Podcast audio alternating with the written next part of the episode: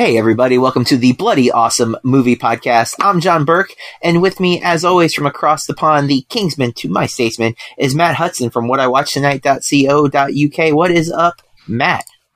Hey, evening, JB. Uh, nothing is up, my friend. I'm in good spirits today. It's another week of talking film, a lot of films, but uh, I'm doing okay. I've got my usual uh, cup of tea because I'm a stereotype. Uh, but how are you doing? Are you keeping Florida safe? You got a coffee? I, I don't have a coffee. I have a water today. I actually drank my coffee uh, before this. Okay, well, I've enough. had I've had double coffee today. My daughter and I went to lunch um, at this very nice. Uh, we have this kind of interesting place that opened up in our small town. Um, that is a restaurant slash coffee shop slash microbrew.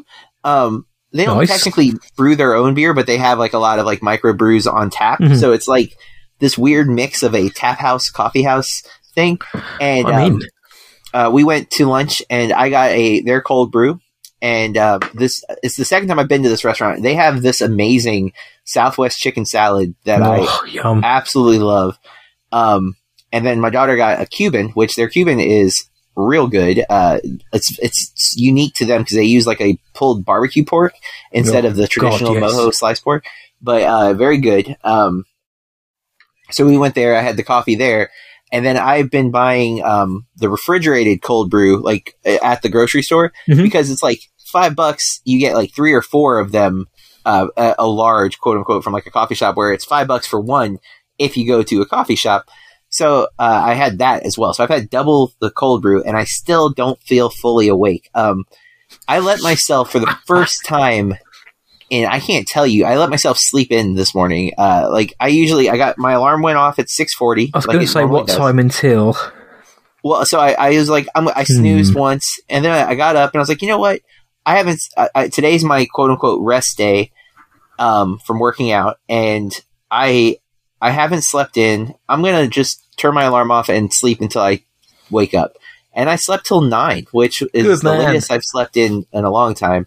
Um, but it's I think it's messed me up. I, I feel very disoriented. Um, I still feel tired, so like I don't know. Uh, I don't know that it was all it was cracked up to be.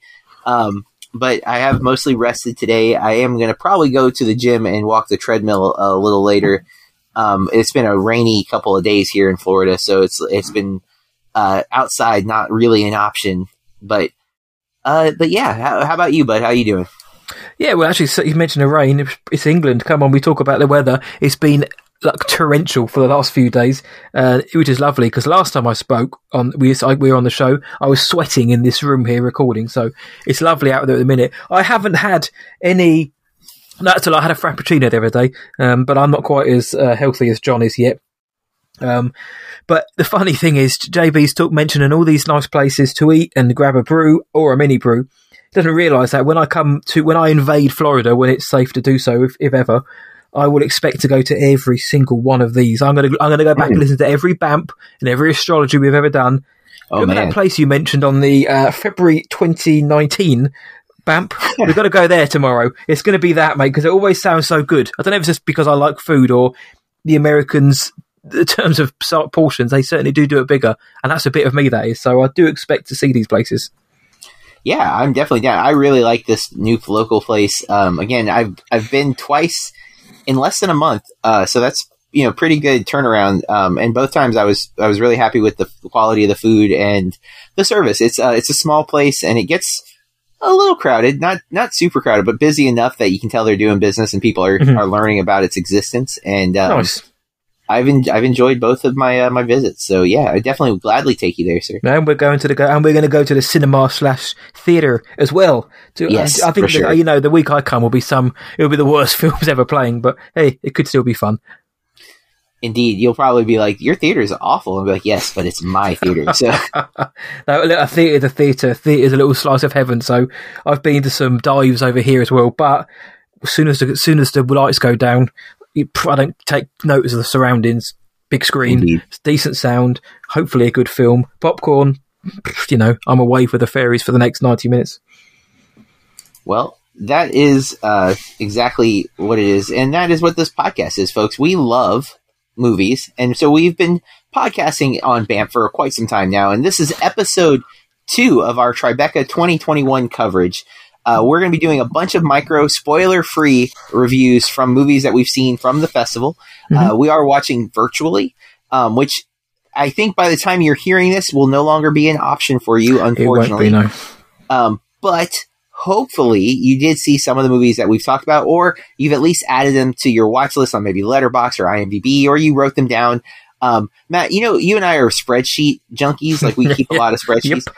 Um, and then we use Letterboxd. Uh, I use it a little more than you, I think. I Um, keep forgetting I have it, which is really bad. I've got like um, baby brain at the minute, even though I haven't got a baby. I feel like I have because I just can't remember anything. But as soon as you mentioned it, because we're not doing video tonight, but as soon as JB mentioned Letterboxd, my eyes were almost rolled as if to think, "Ah, I need to log the films I've just watched on Letterboxd. well, so I, I follow a bunch of other film people on on Instagram and Twitter, like uh, other critics and people who are actors and stuff.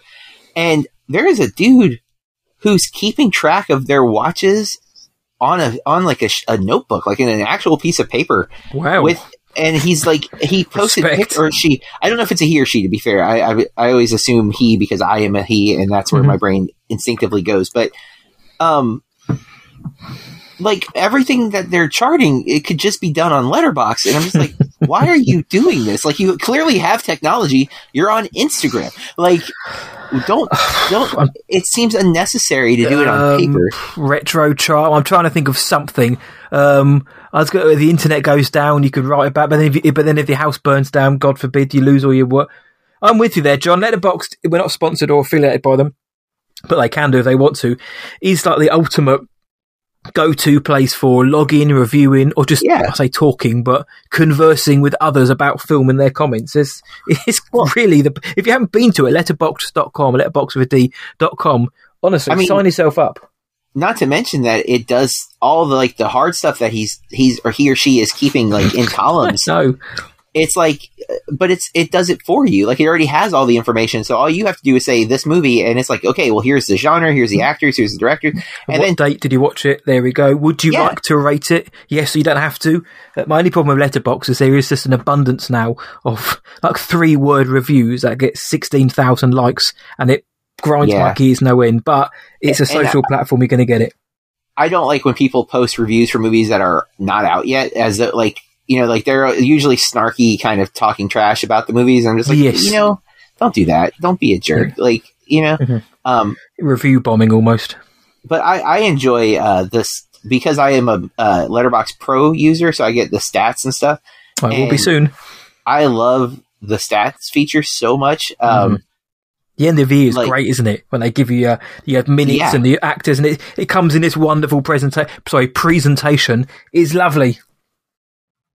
Yeah, and I'm like, I'm just scrolling through my stats right now, and just um, like this month has been a busy movie watching month because of Tribeca. I've watched last week is Yep. the most watched week of my year so far. I watched 15 films uh, the week of the 11 Man. through 17, um, and so yeah, like that's all because of the festival, and then um, just I already knew my director. I don't know if anyone's going to top Martin Scorsese because I went through all the Scorsese's films I hadn't seen earlier this year. So I've seen 10 of his movies this year. I don't know if anyone else is going to get to that level, but um, and then you know I've got quite a diverse set of uh, uh, filmmakers that I've watched movies from this year. Um, and uh, the stars though right now it's funny because you know I, I binged all the Star Trek movies, so the my most watched movies by actor are all Star Wars actors. It's literally William Shatner, Leonard Nimoy, George. Takei, James Doohan, DeForest Kelley, uh, Nichelle Nichols, and W- Walter Koenig, the the big six from the Star Trek uh, seven. Me Man, um, because I've watched all this, the Star Trek films, so it's just like, yeah, all of these people. Uh, but yeah, I love that stuff, and um, it's been really helpful with Tribeca coverage. Um, plus, each movie I've I've logged for Tribeca, I've added a very short review. I've just said Tribeca at home, and I've tagged it as Tribeca, so it'll be easy for me to like later look what movies have I seen from Tribeca. Yep. Um, and uh, I will be updating the reviews with my reviews uh, for those that I actually wrote something for. Um, but those that I didn't, I'll just keep it simple. Tribeca at home. That's how I saw it. That way, people are like, "Oh, I can't find this. How did you see it?" I saw it at a film festival, which is Yep. a great place to catch a lot of these independent films, which I, is always what we're going to do. I always tag it with Tribeca or, or have it in the big, have it in big capitals or italics at the beginning of the review, like Tribeca twenty one.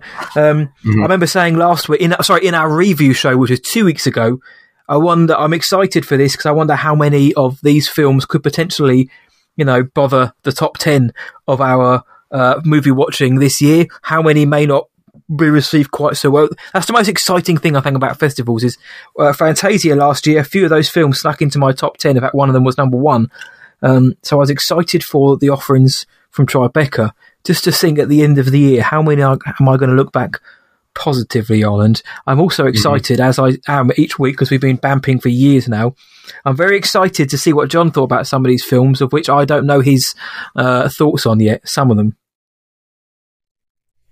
Yeah, and that's the same. So what we're about to do, uh, and just a heads up, listener, we will be back to our normal format next week. We'll be mm-hmm. reviewing a movie we'll announce at the end of this episode, but you've probably heard of. Um, today's episode, we're going to be kind of back and forth. Uh, most of these movies, only one of us have seen. Um, there's a couple that both of us watched, mm-hmm. um, but for the most part, it'll be me talking about a movie I saw. Matt will talk about a movie he saw, and we'll go back and forth. Um, again, at this point, you're going to want to add these films to a watch list and keep an eye out. They'll be getting some distribution. You, you might be able to see them at a different film festival later this year. Yep. Um, some of them will immediately be on a streaming service or something like that. So you'll just want to, if one catches your attention, it sounds like something you'll want to watch. We ask that you add it and uh, support these indie films. Um, some of these are huge. And uh, if you have seen any of these, of course, we'd love to hear your thoughts. We'll get to that yep. at the end of the episode as well. Um, you ready for me to start us off? JB, take us away. So this film, Matt and I both saw. Um, it's called The Novice, um, and I it might be my favorite film of the festival. I'm not hundred percent on that just yet. I hope to have a, a, more cemented answer by the end of this discussion. But um, The Novice uh, stars um, Isabelle Fuhrman, uh, mm-hmm. who is in The Orphan, which is a film I've never seen, but I've heard some good things about. Oh, I didn't mind that film. Um, Alex Dahl is the character's name, and uh, it's a uh, directorial debut, if I remember correctly, from Lauren Hadaway. Mm-hmm. Um, and clearly, Hadaway has some major directorial influences in this movie. I think you see a lot of uh, a lot of Aronofsky, a lot of Fincher, and a lot of Chazelle in this movie. Um, even to me, there's there are several scenes where there's a text on screen where it's like informing us of a time change or uh, what's going on. And I think the font selection has a Fincher vibe to it. I think mm-hmm. some of the look, the color grading has a um, girl with a dragon tattoo, uh, even Gone Girl like aesthetic to it. Good job. Um, and uh, for Chazelle and Aronofsky, I think both have done movies about the pursuit of perfection. I think Aronofsky, you have The Wrestler and Black Swan, and um, obviously Chazelle, Whiplash specifically, but I think you see it in First Man and in La La Land to a yeah, I think so. A lighter degree. I think I think La La Land's pursuit of of your goal is the theme for sure, but it's not mm-hmm. as it's not condemning. as painstaking. Yeah. Right. Like it definitely shares something closer to Whiplash, I think, in terms of yeah. the movie's tone. It's it's much harsher kind of look at what sacrifice does. And mm-hmm. um and then it, it there's some where I feel the Black Swan comparison comes in is is in some of the visuals. Some of this movie is hard to look at uh, in a very powerful and impactful way. So in no way am I taking away from it when I say that. I'm just saying I had to look away at a couple of scenes that just hit buttons that I was not comfortable ha- having hit. Mm-hmm. Um, but it's it's a really amazing performance. I think um, every actor in the film does a really good job. But Fuhrman specifically, this is heavily centered on her, and she she carries this movie without any hesitation. Um, it's intense. There's some really gorgeous cinematography. Uh, there's some like I, I've the other comparison I think I have to make with this is this movie is about uh, college rowing. If you're not familiar with that as a sport, um, the only other movie I think I've ever seen that is centered around a rowing team is The Social Network, which is Fincher. So hmm. I do think there are some of the aesthetics there that are just inherent that you're just going to have like the look of the water and the, the, the college atmosphere is also going to be from that just because of the nature of this. But um, I learned some things. I, I like using the rowing machine at my gym, but I definitely was not using the correct form uh, as far as legs, body, arms.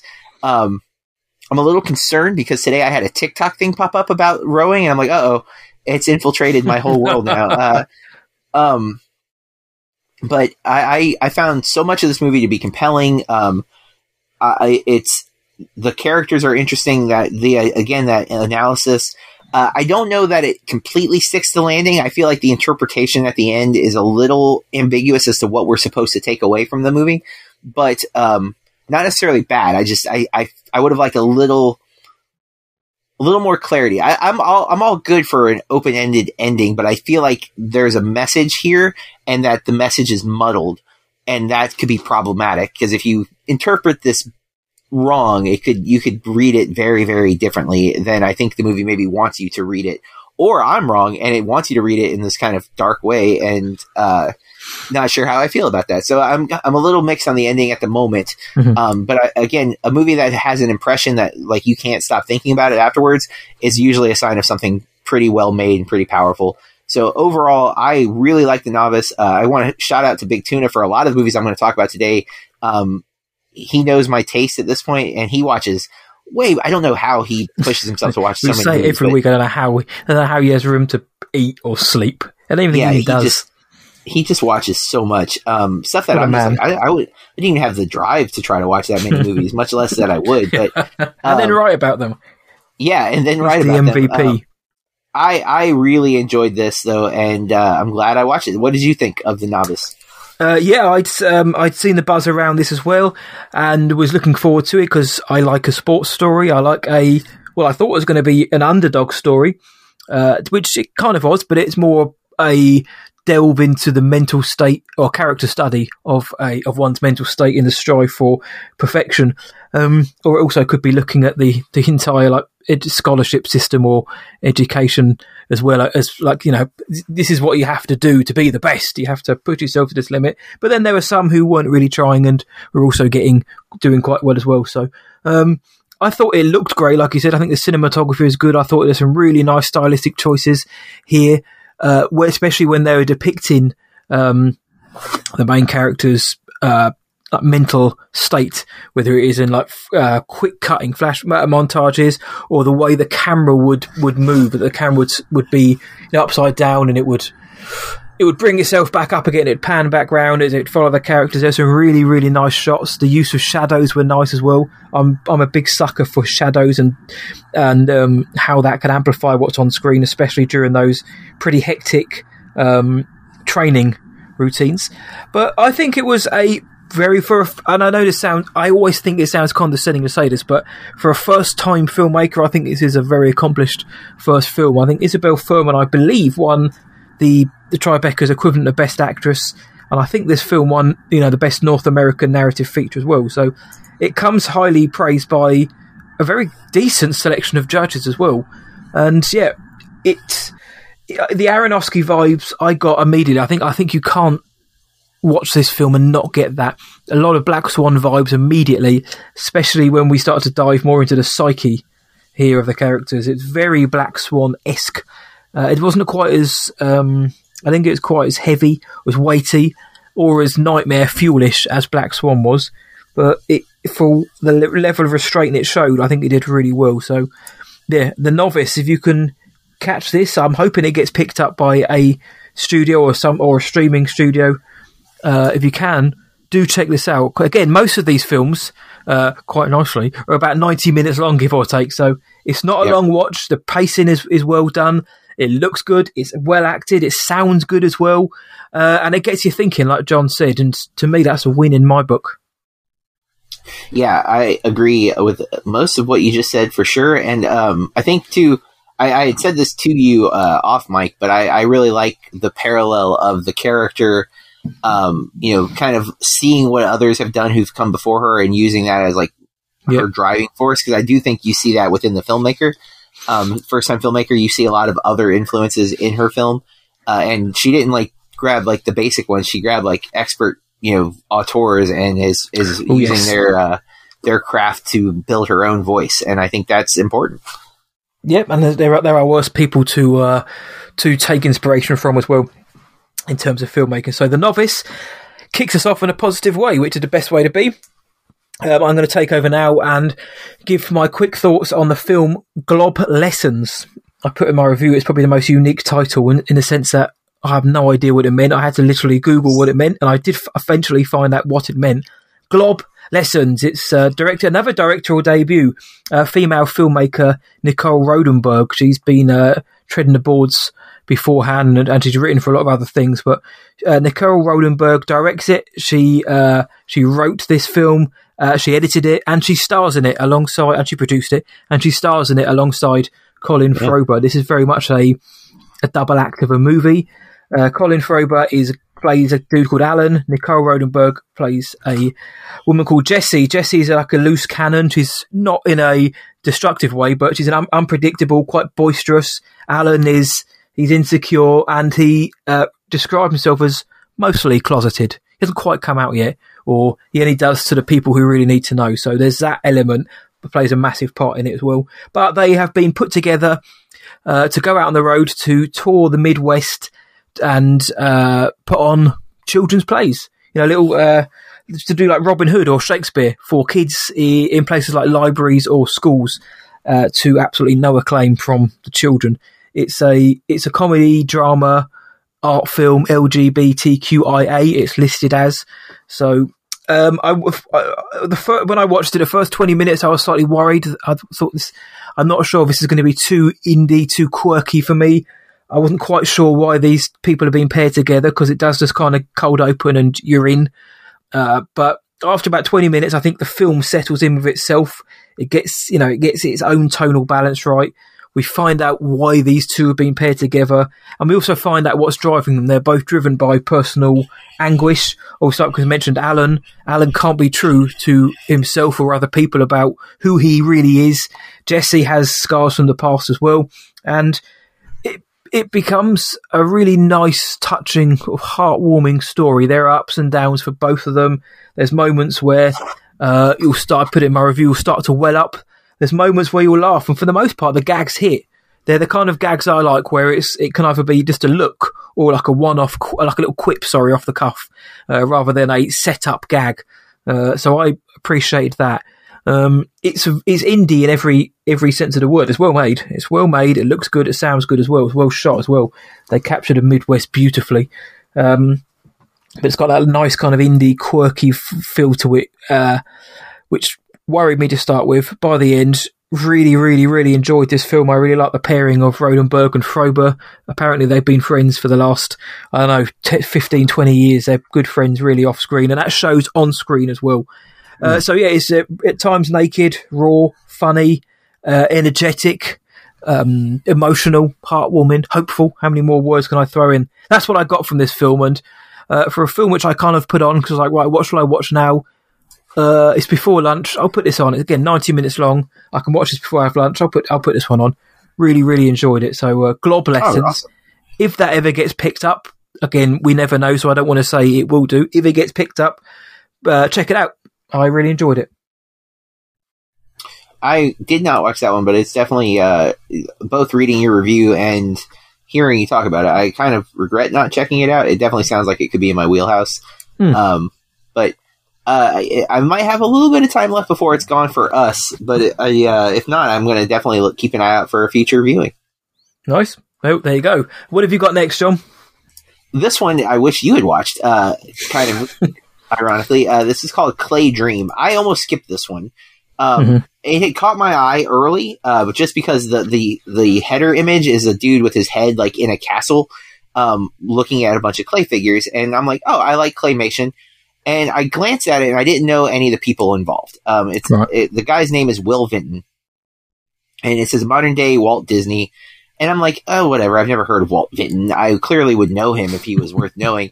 I am an idiot for saying that because I should have known him, especially because of my love of uh, claymation, specifically um, one that he created, which was the California Raisins. Now, I don't know if in England the California Raisins were a thing, but here in the that U.S., sounds familiar. It genuinely does as well.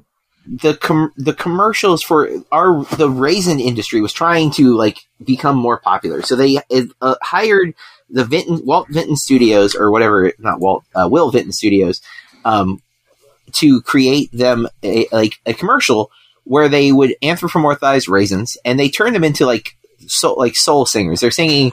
I, I, I can't remember what the, heard it through the grapevine is the first song they're singing, and it's it's they're not like it's really well made and the animation is great. And it, the commercial blows up and it becomes a, a whole thing where like they get a cartoon, they have a Christmas special.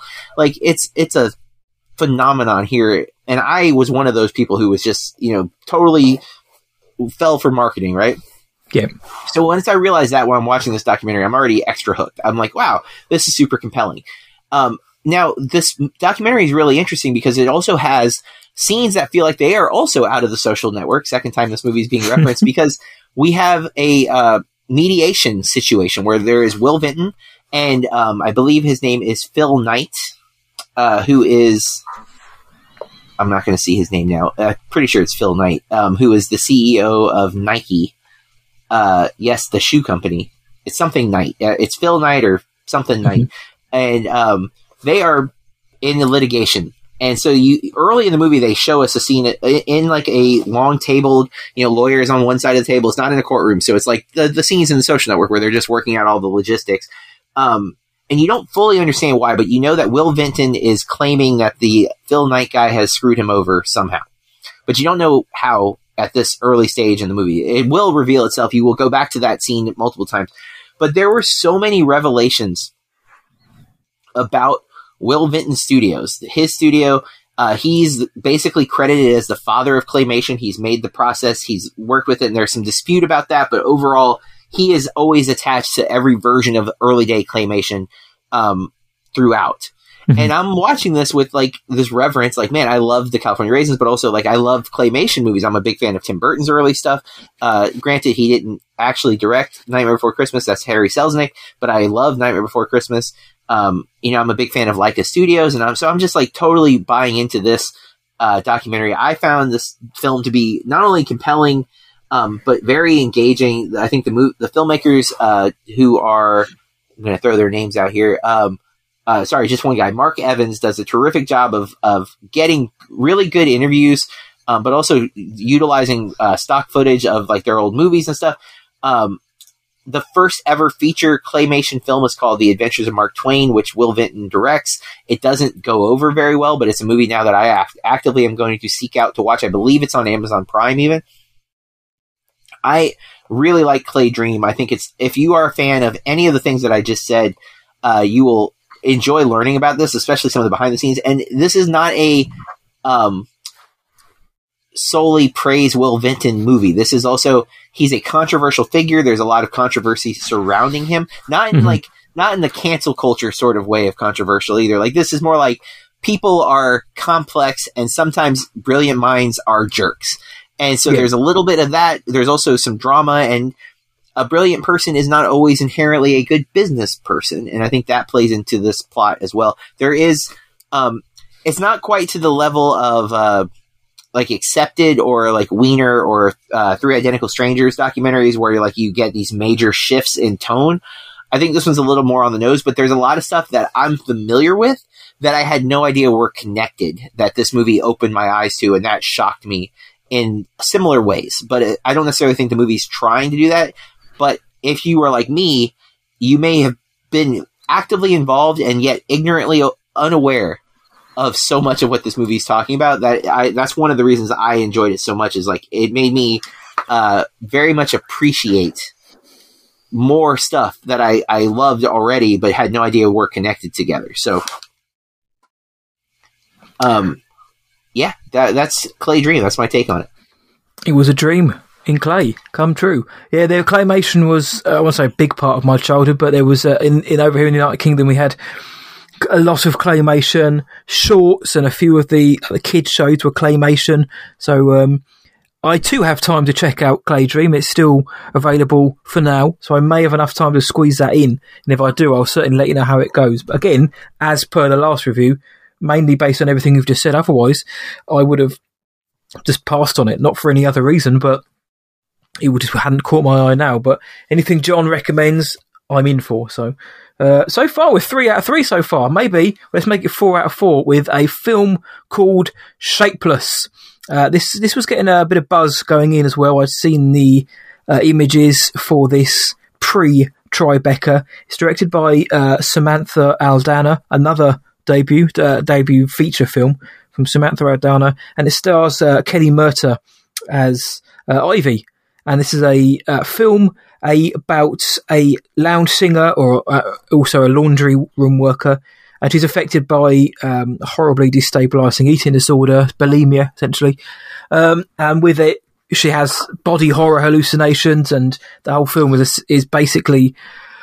Uh, what looking at her mental spiral as it just goes down and down and down as this condition begins to just take hold and throttle her and ruin her life basically and it's based on the lead actress's personal experience so Mm. um it feels genuine her her performance gen- does feel genuine i i don't know what it's like to have an eating disorder however Kelly Murtagh her performance is committed it's strong she's very good she's obviously pulling from her experiences um and there's a real authenticity about her do you know what I mean? sometimes you can sometimes you can tell somebody's acting as an actor or just or, or they're not connecting with the right beats.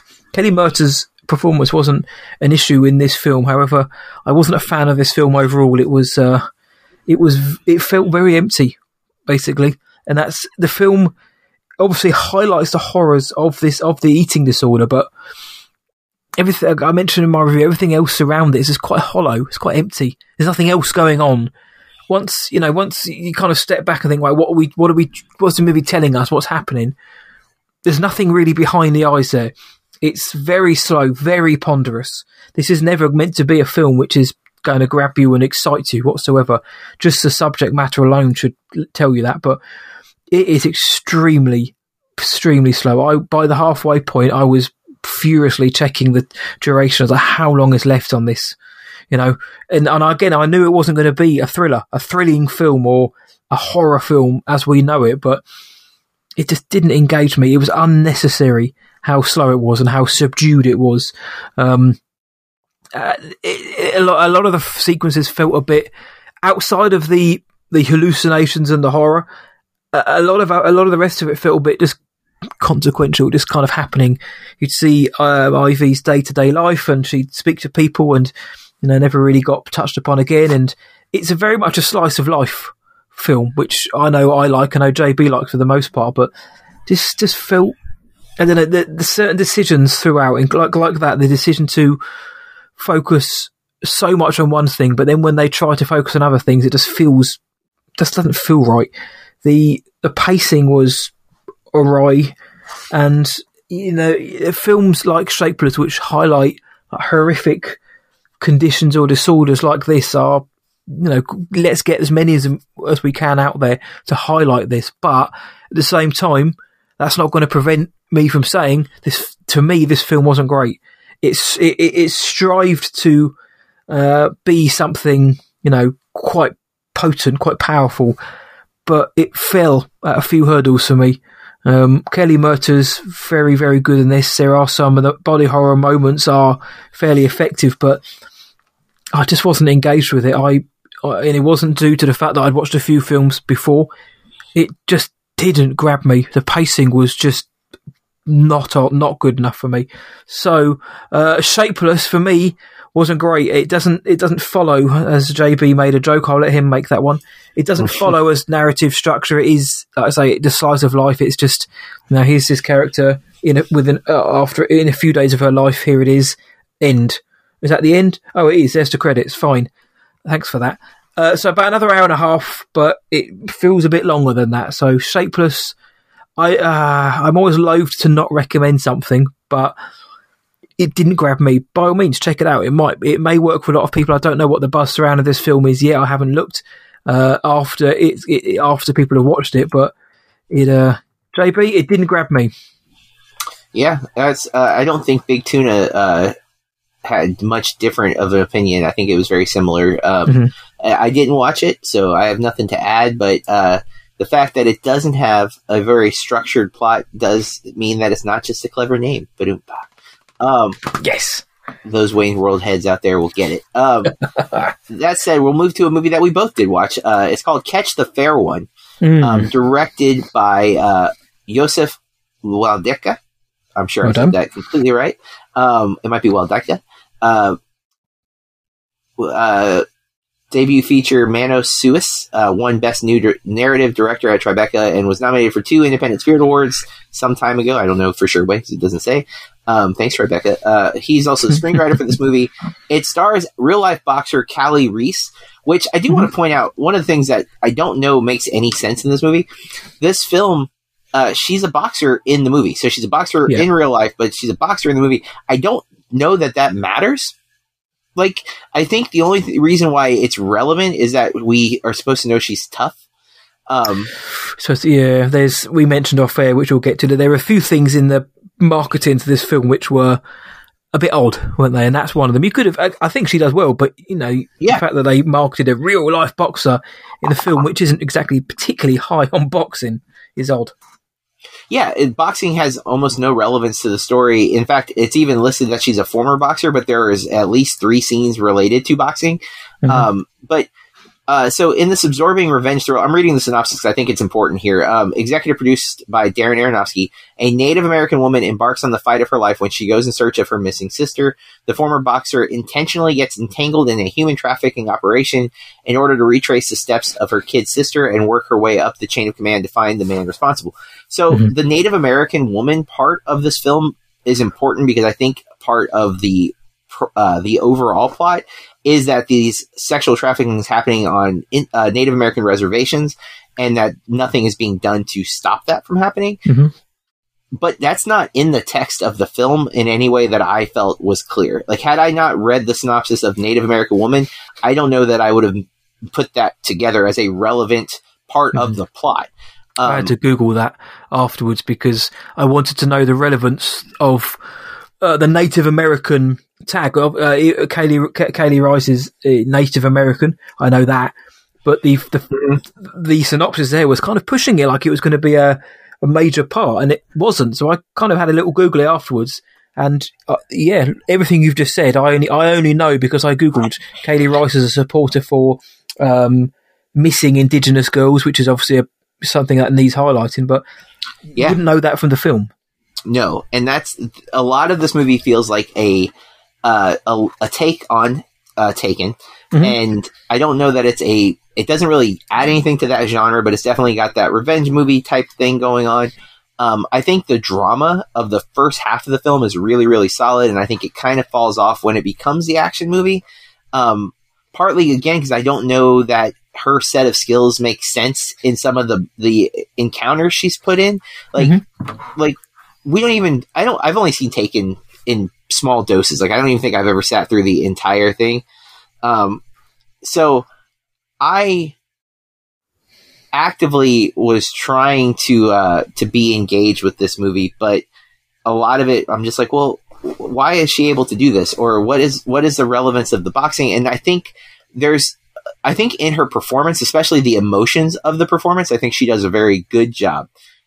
As far as like the the plot and the the purpose and the story, I, I don't think it really clicks in anything meaningful other than just feeling like it's checking boxes off of a revenge film and and this kind of hunting film because it's revenge is is there, but it's more about like can we track her down? Can we find the missing sister? And if I do find the people who are responsible, I'm going to make them pay kind of vibe. But overall, I, I didn't think those things felt even like the, the plot cared about it. It was just more or less like, okay, we need this to happen. This needs to happen. This needs to happen. Uh, not that it's a bad movie. I actually, I don't think it's bad. I think it's very watchable. It's, it's under 90 minutes. So it's, it's not like it, you're going to be investing a large amount of time for something that is, is slight but it does feel for something that is trying to tackle a real world problem like it doesn't do its full service to addressing what that problem is. And that's i think a little disappointing because you have this real issue with a person who is actively uh, you know fighting it in real life. Make that more clear. Like take a minute and give us that exposition instead of the scenes of her boxing um, or even like there's a part early in the movie where we see her sleeping and she's got blood coming out of her mouth. Mhm. and she takes out a razor blade no i don't know if that's a normal thing i had no clue what i was supposed to take from that i'm like what does that mean why and we kind of get an explanation later but not really like there i'm like there the when we when it pays off the chekhov gun way that it has to pay off it definitely could have been anything else. Like it didn't need to be that ex- specifically. So like why choose that unless there's some kind of real life explanation. Also, when she wakes up in that moment, I don't understand why she's living in the conditions that she's living in, and I don't understand um, why she's a former boxer. There's a lot of questions that the movie doesn't even seem to be interested in addressing, and that's not always a problem. But for this movie, it does feel like, well, couldn't we have used this time to better explain why her sister was taken, why she's fighting this, why this is a problem? You know, like there's there's areas that I feel like could be removed and replaced with something more meaningful to the plot than what is there. So that's I don't want to go on too big of a rant, but I do think it's good. I think it could have been great, and that's disappointing to me. Mm-hmm. I was uh, intrigued in what you had to say about this because when we both watched this film on the same day, as it turned out, uh, and having both watched it, you know, not w- within a few hours of each other, it, was one of the few times where we kind of uh, had the idea that I don't think it was bad, but I'm not entirely sure what I think about it. Do you know what I mean? Because for most of the reasons you just said, there's quite a lot to unpack. As you know, what were they going for? Did they stick the landing? Why was this so focused on pre-release when it had nothing to do with being in the film? And I don't disagree with anything you've just said there. Uh, it isn't a bad film. It's not a bad film. Again, it's uh, again, here's that quote again. It looks good. It sounds good. It's well acted for the most part. Um, there are some lines in it which are chilling, as we mentioned. Um, the first half is certainly better.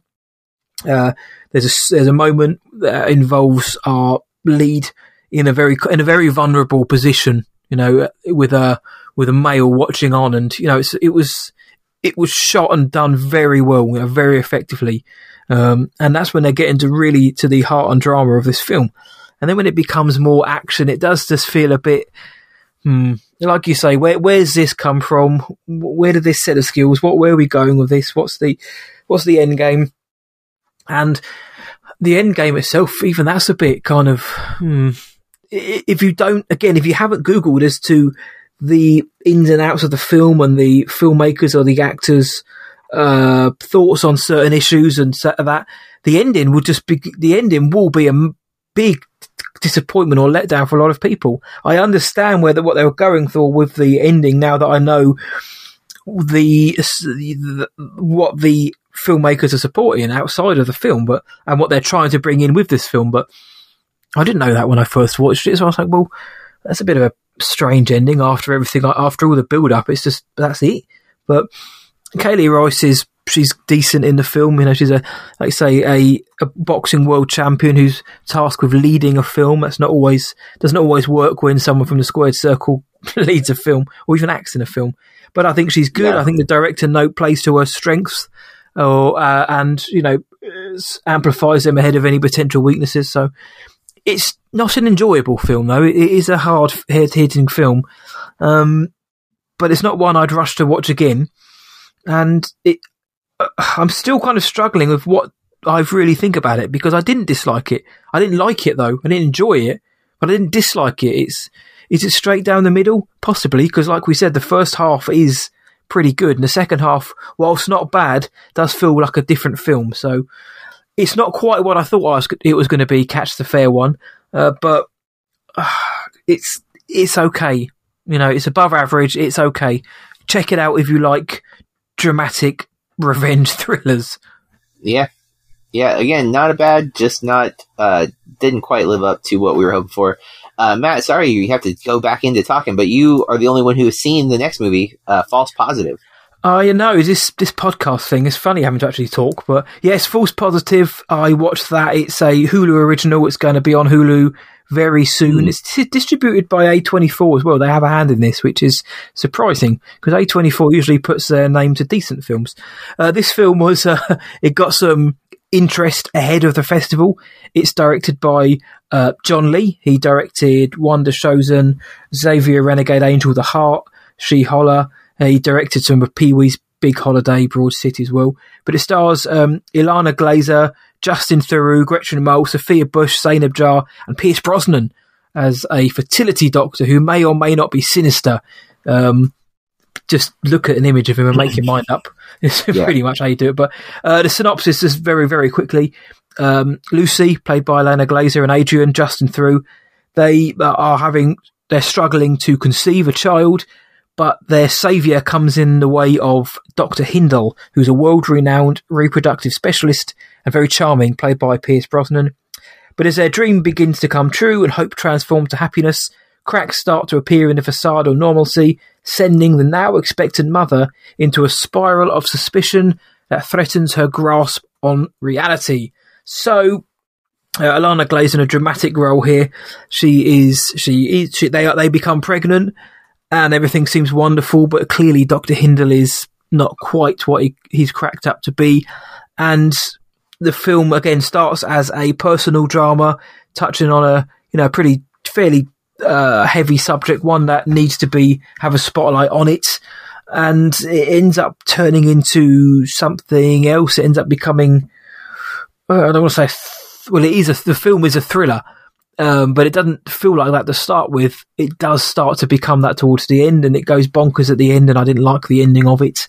Although it it goes, it tries to go for a a weighty, dramatic role at the same time as having this kind of psychedelic feeling and a shock value as well. And it doesn't really hit any of those marks. It's it disappointed me quite a bit. This film did. Pierce Brosnan is clearly enjoying just you know being having a having a grey hair, grey beard, and being able to talk sinister in his kind of quasi American Irish accent. He's having fun.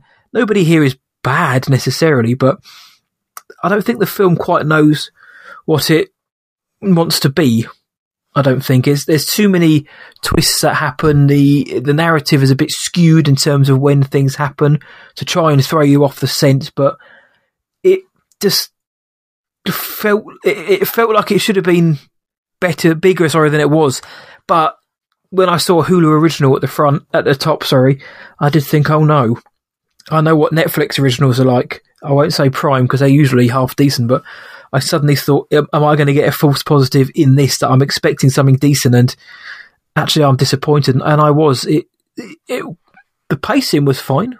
No, nothing wrong with that. I mean, technically, I've got no issues with it. It's just the way that John Lee tried to set a few things up and also bend different genres into and make them bend to his will. It just didn't work for me.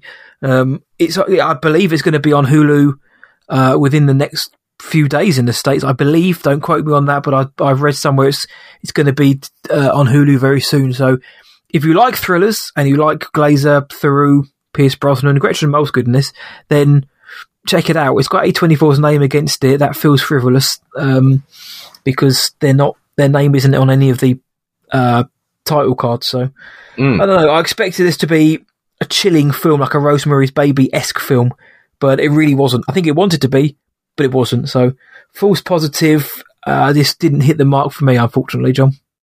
No problem. I, am surprised because Ilana Glazer is usually associated with comedy, so I was shocked mm-hmm. to see her attached to this. But same, uh, she's fine in it as well. But yeah, yeah. Um, well, I watched uh, another documentary, something Matt doesn't do enough of. Um, in fact, a lot of my favorite movies from this festival have been docs, including this one, uh, Aha, the movie. Um, I didn't just have a revelation, mind you. This is about the band Aha, most uh-huh. known in the US for Take On Me, which has the iconic music video of the hybrid animation live action. Um, I only knew that song. And in my head, when I went into this documentary, they were a one hit wonder band. Um, that song shows up in tons of movies, right? Like even uh, Sing Street, a film that you and I both yep. adore. The first song he sings to uh, R- Raphina is uh, "Take on Me," which he does a little off key, but nevertheless, it's a hard song to hit those notes. Well, everyone's um, covered it at some point, I think. So I kind of apprehensively went into this documentary, and uh, I loved it. Now I am a big music person. I, I, was a musician for a long time, so music documentaries often work for me where they may not work for other people. Mm-hmm. Um, but I found uh, so much of this to be really refreshing. Um, so this is directed by Thomas Robsahm. Now this is not really the film's credit, but this is uh, kind of credit to the band if what the film shows is true and there isn't like major elements left out, which I don't know because again I knew literally nothing about Aha. So much mm-hmm. so I didn't realize they were from Norway. I I kind of didn't know where they were from, but I definitely didn't go into this movie expecting subtitles. uh, and there's a lot of subtitles because uh, two of the three band members actively don't speak English in the movie. Although I do think they all speak English. One of them opts to speak English, but there's still subtitles for him. I guess they assumed his accent might be too thick. I didn't have a problem understanding him, but um, so not knowing that even that's how little I knew about this band. Everything to me was new information. One of the things I thought is refreshing is usually when you have a 20 or uh, I guess now it's 30 year uh, history of a band, you're going to be riddled with like this is when the one guy got addicted to drugs really bad, or this is when the Yeah. he beat his wife, or this is you know these h- horror stories of the music world that you often get when they do a documentary like this, um, because a lot of times those are the ones that are the most compelling or intriguing for people to want to watch, right? Like I recently watched the Tina Turner documentary on HBO for a Movie Club. Tina's story is devastating because of the abuse she suffered. Um, we would then watch the uh, Cobain, the Kurt Cobain story, which is devastating because he gets heavily addicted to heroin and he kills himself. Like those are tragic music documentaries. Aha seems like their biggest conflict is that they're kind of smart, and smart people often suffer from like depression and stuff. You know, like well, what's the point? Why Mhm. bother? Why do we do this? And so, like a lot of their conflict is internal, and that that you know, real world. Sometimes our egos clash. Yet we are creative and strong, so we want to work together. But at the same time, maybe we need to explore other spaces. And uh, in some ways, I found that refreshing because it didn't feel dramatic or over the top. Even those fights felt slight, like. Um, but I, f- I found it very candid. They openly discussed those issues uh, to the camera, and I, I just thought it was a really compelling look at this band who's had a extensively successful career. That again, to my you know ignorant ways, was that they were one hit wonders. Um, it's opened my eyes and wanting to explore their music. I found a lot of their songs to be really good. Something I again only knew "Take on Me," which I like that song. Um, and like you said, I like every version of it that I've ever heard. Like I haven't heard a bad cover of that song.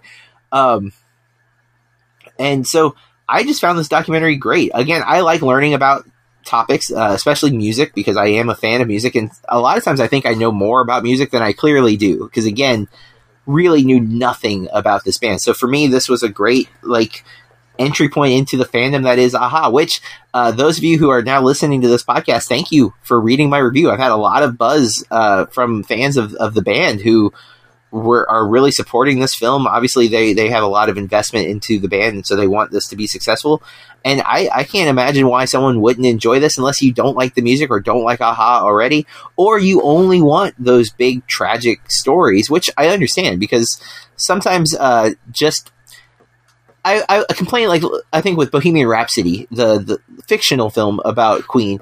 Uh, that was levied was one that it, it really sanitized the band. It made their life seem much even the the drama was was downplayed by comparison mm-hmm. to I guess the real life stuff. But also it, it kind of glorifies the band and like makes them heroic, you know, like they it puts them on a pedestal. And th- that might might be a fair argument here is that maybe this is a fan making a movie about a band they love. But I don't need it to be the opposite either. I don't need you to like uh, someone who hates the band to make a documentary about why they're so awful. You know what I'm saying? Like, uh, not saying that wouldn't be good too, but I don't think that it has to be one way. And if this guy is a fan and he's made a documentary that praises them, I'm not opposed to that. Um, unless there's blatant lying happening, and I don't know if that's the case because again, I I know nothing about this band. But for me, I, I'm okay with that. Like, I, I enjoyed the film. I, I don't see any harm that can come from this, unless again there are major like lies. I don't know if there's major controversy surrounding the three guys. It doesn't seem like it. These guys seem pretty down to earth. Uh, I think both, uh, at least two of them, have had really long lasting relationships, which is again something you don't hear about a lot in the the the world of the rich and the famous. Right, a lot of times relationships seem to come and go like revolving doors. Um, Yeah. So uh, I don't know. I, I found a lot of this to be quite positive and, and inspiring, which I thought was great. Well, take on me more than just that. I haven't seen this, but I did know they were Scandinavian, and I wasn't. I knew they'd done other songs, but don't ask me to name them I, because when you when you're a band like that, you can they can dine out on that song forever. It's Yeah, they made can. them rich, like the house that Take on Me bought, the life that Take on Me made. So I don't know of any controversies surrounding the band, so it's good to hear. It's nice to know there's a document about a documentary about there which isn't you know isn't fully focused on the dramatization or the darker Right. elements of life. Indeed. So more of a celebration potentially. So Um, yeah, take on me. If you're not supporting John's work, why aren't you? Go and do it. Be like our fans. They're all right, I think, by the sounds of it. Um, the next film I saw is a film called Brighton Fourth, which I'd mentioned on the uh, preview show. And it is a film which is directed by, let me get the name, by Levan Koguashvili, who uh, is a Georgian fellow, Georgian chap, and it stars uh, Levan Tediashvili, who is a 73 year old ex wrestler making his film debut, uh, may I say, uh, and Georgian legend, I'm told, Kakhi Kavsadze, who sadly passed away a few months ago. This film is dedicated to him. Um, what's the film about? It's former wrestling champion Kakhi, which is uh, Tediashvili, always has his family on his conscience. Uh, after making arrangements to cover for his brother's gambling debts, Kakhi departs his home in the Republic of Georgia to pay a visit to his son Sozo in outer Brooklyn in Brighton Beach. As Kakhi settles into Sozo's Brighton Beach boarding house, uh, which also houses many Georgian immigrants, he learns that Sozo has accrued a $14,000 debt to the local mob boss, which is a roadblock to Sozo's future in medicine and also getting a green card as well. Um, so this film is the epitome the epitome of festival drama. You know what I mean? Every you watch this film, it's very again, it, it's a slow pace to it. It's a very gloomy vibe to it. The the strings that play over it, it's very quiet and contemplative in a lot of it. Um, Tediashvili, who is fabulous in this f- film debut at seventy three, he brings a real dig, a quiet dignity, and the whole film as well is all about how know, he's a he's a man. He's overflowing masculinity, but it's the restraint he uses. He uses it to create a presence rather than anything else. He's like a gentle giant, a a bear with a soft heart. Um, is how I would uh, describe him in this film, and it, it, it has every trapping of a you know a festival darling. And I do believe this film won a lot of awards at the festival, which has uh, it won the it won best film. In fact, this is the best film of the Tribeca Film Festival, best screenplay, oh, wow.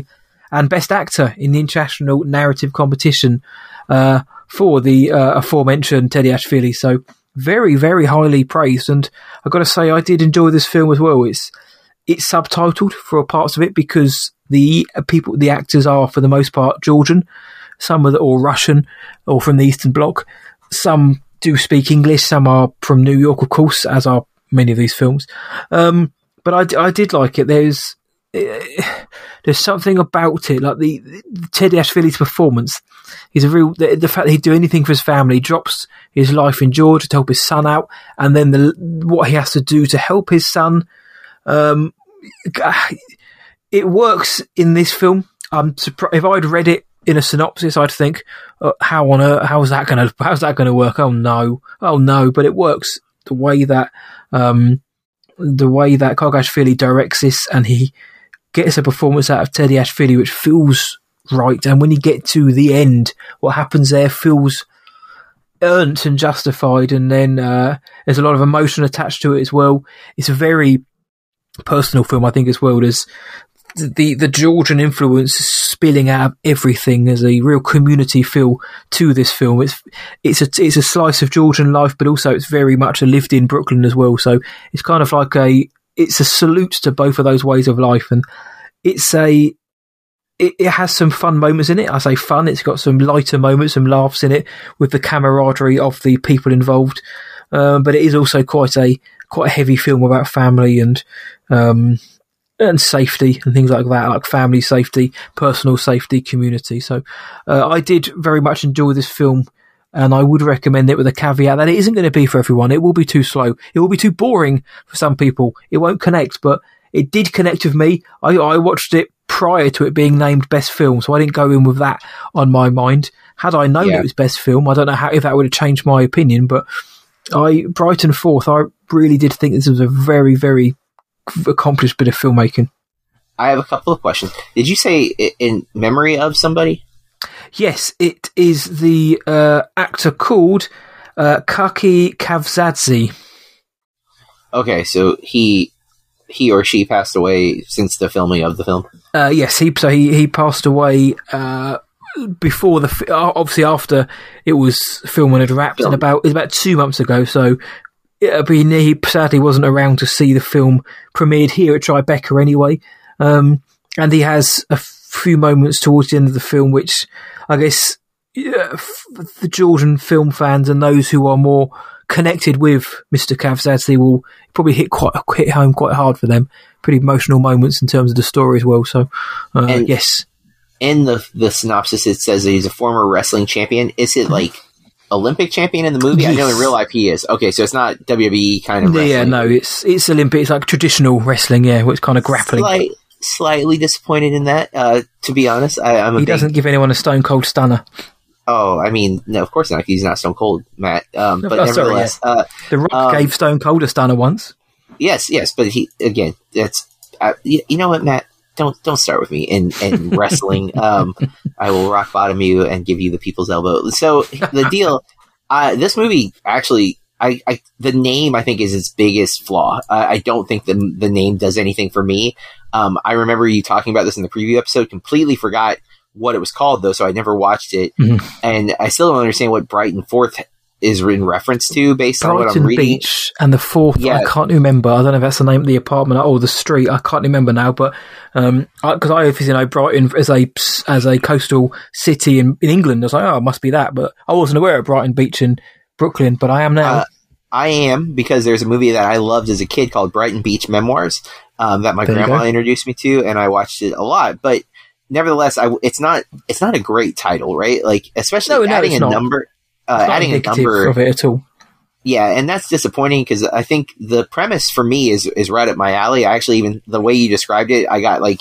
I'm like, this sounds like the right type of maybe like a Sunday morning cup of coffee movie where Mhm. it's it's super quiet and contemplative and Yes. it's going to give you uh you know it's going to give you time to reflect and that's I like movies like that so I actually really hope I can catch this one hopefully before we lose access or and or um it gets distribution so I can watch it because it sounds like something I would probably actually enjoy so Nice.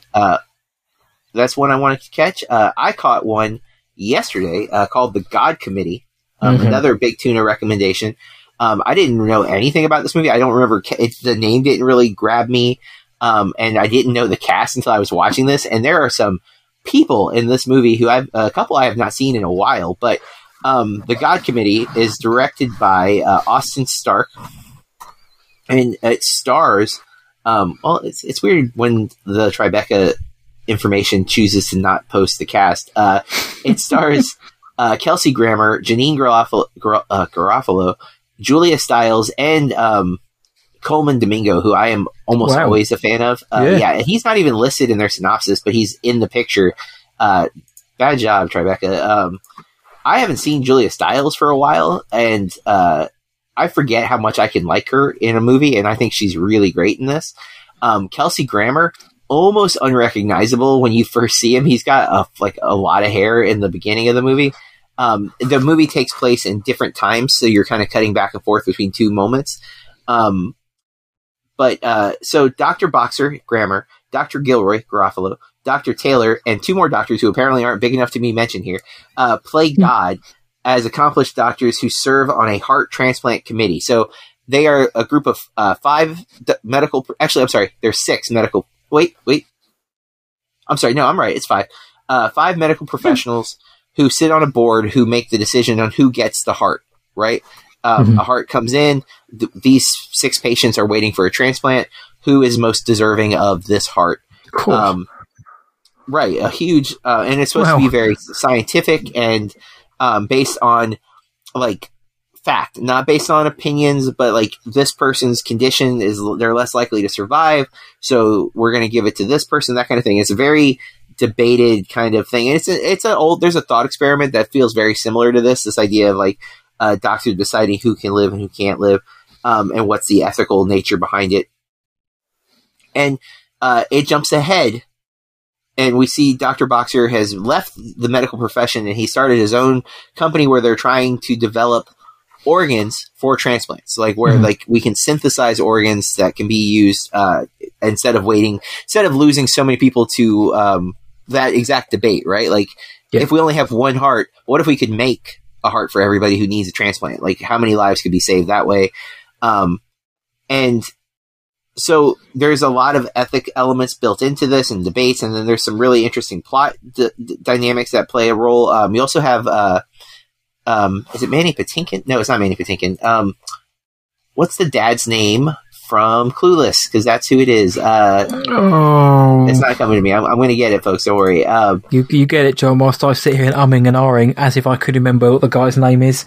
Dan Hedaya uh, Okay, is also a small part in this movie, but is always he's always good when he's in something. Um, uh, I I found this film to be really really compelling. Um, the plot and the way it goes is interesting because there is there is a plot. It's not just this like ethical debate of a movie, although it's definitely about that. But there is a a plot in the film about character, and uh, I think you can like and dislike some of the characters depending on the decisions that you, you make. You can empathize with them. You see all these changes. I, I found it to be very, very compelling. Definitely uh, interesting watch. Very thought provoking.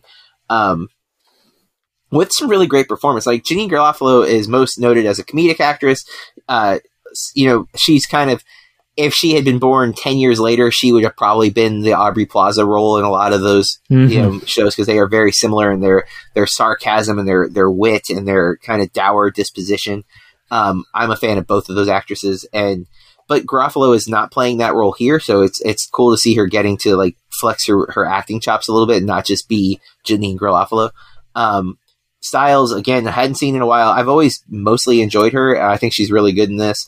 Grammer, um, maybe one of his most restrained performances, which is saying something because he can be a bit hammy. You know, if Yeah. you've ever watched Frasier or Cheers, uh, both same character, mind you, but um, he he often can be a little pretentious, a little big. His role here, he is still, I think, pretentious, but it, it's a different type of pretension, and it, I think it works. Um, I, I found the film very, very watchable and uh, worth checking out. It's very annoying when you like these films that I haven't seen because now I want to go back and watch them. Um, I saw that um, Big Tuna had highlighted this one, and when John said he was watching it, well, then fine, because as as you know, we've been kind of striving to cover as much as possible, and you know, John will watch something, so in turn, I'll watch something else, so we can cover them on the show. Uh, let's cover the festival in greater scope, but um, now I kind of wish I'd watched that because some of the films I've watched, I would have much rather switched out for the God Committee, but um, sadly, uh, John's having most of the fun so far. Uh, my next film was uh, a film called Twelve Mighty Orphans, and again, it's another one of the fairly um, uh, hyped films in the festival simply because of the cast. It's directed by Ty Roberts, uh, his second film, uh, written by as well, and it stars Luke Wilson, Martin Sheen, Robert Duvall, Wayne Knight, Jake Austin Walker, Levi Dillon, Jacob Laughlin, Lane Garrison, amongst many, many others. Um, and it's a it's a true story. It's based on the true story of the Mighty Mikes, who are a football team from a Fort Worth orph- orphanage, who during the Depression went from playing without shoes or even a football to playing for the Texas State Championships. So it's all about how these, excuse the term, it's it, they're kind of ragtag bunch of um, attitudes and behaviours come together to create a spirit and a togetherness to push them forward against all odds. It's it's your underdog sports story. It's been done many times before, um, and this film kind of feels like that as well. This film's totally fine. It's it's a decent film. I had no problem with it. I I enjoyed watching it in the knowledge that it felt like a lot of other films. It feels like it feels like something like A League of Their Own. I know it, it, the League of Their Own was set just after, I think, or maybe about the same time. So it's got that kind of vibe to it. The the culture of the time, obviously the way everything looks, the way everything sounds, the music that they use, has that kind of vibe. So if you are a fan of a film like that, which I am a big fan of, A League of Their Own, which is a better film, then Yeah, you'll have a lot here to find, uh, a lot here to like. Sorry, in Twelve Mighty Orphans, there's some decent performances. I think Luke Wilson's very good as Rusty in the lead role, uh, and um, Jake Austin Walker is uh, for me. He was the best of the of the kids. He was Hardy Brown at the top, very tough, uh, very tough. I don't know what the position he played was. He got the uh, egg shaped ball and ran with it, and it was very tough doing so. Uh, Wayne Knight's good in the villainous role, as is uh, Lane Garrison as well. The Prison Break fans will, fans will remember him as Tweener. Um, it's not really much to say about Twelve Mighty Orphans. It is a film you've seen many times before. I mean, it's got you could just look at the marked image, images, and you know you've seen this film before. The camaraderie, the spirit, the the ups and downs they're going to face leading up to the final game. I'm not going to spoil it for those who haven't seen it, but you know, it's it's a good film. It didn't blow me away, but only because it felt very familiar. That's the main criticism I can say about that. And some will say that's not fair, but it just felt very familiar. Obviously, you can only do so much with a true story, but um, it felt like a film I'd seen a few times before. Didn't dislike it whatsoever. I thought it was quite good, in fact. But um, yeah, that's the best I could say about it. Really, I enjoyed it. It was very decent. I've seen it many times before, though. The performances were good, but it wasn't memorable in the way that something like A League of Their Own. I, I could watch that you know, many times and still enjoy it. I'd still like this, but I don't think I'd get as much out of it on a second and third viewing. Mm. I, I skipped that one, and it definitely is in my wheelhouse. I'm a sucker for uh, sports movies, um, kind of in general. Mm-hmm. Uh, I, I, can't think. I, I didn't make it through Leatherheads. I tried, and I was so bored. I stopped watching it. And that's a George Clooney directorial yep. uh, outing. Um, I, I really wanted to get into that one because it looked funny in the trailer, just wasn't. Um, but I League of Their Own, big big fan. I love Little Giants, which uh, also has a similar yep. kind of vibe. They're not orphans, but nevertheless, this kind of the underdog stories, right? Where you have a team of no one expects to do well. Uh, and Ted Lasso, right? Like that show yes. is uh, is that very much um, in almost every way. Like everybody's an underdog in that show. It's coming um, back. They made soccer compelling, and that's impressive. So, um, I, I, couldn't help but notice your jab at our football with the uh, egg shaped ball, but whatever. You know, it's, it's not a football; it's a handball it's whatever, you know. Um, goalies touch the ball, so leather kicking instrument or leather whatever. But yeah, I didn't mind this film. I, I, think you'd like this. It is. It has got that kind of Americana vibe, which I actually quite like a lot. Um, it's that kind of nostalgia for something you've never had. But hmm. um, mm. there's a lot to like about it. But it was didn't it wasn't as compelling as its peers. Yeah, yeah. Um, so the next film I watched uh, is called Ballad of the White Cow. Mm-hmm. Uh, it's the Ballad of a White Cow. Excuse me. Um, it looks like I've messed up some of the naming of it. Uh, nevertheless, um, this one again, like the last couple, have was recommended by Big Tuna, and uh, I almost didn't watch this one. I almost was like it felt a little heavy, and I mm-hmm. wasn't really in the mood for it. Um, and I, I, this was the last film of the festival I've watched before recording. It yep. might be the last film of the festival I watched. Period.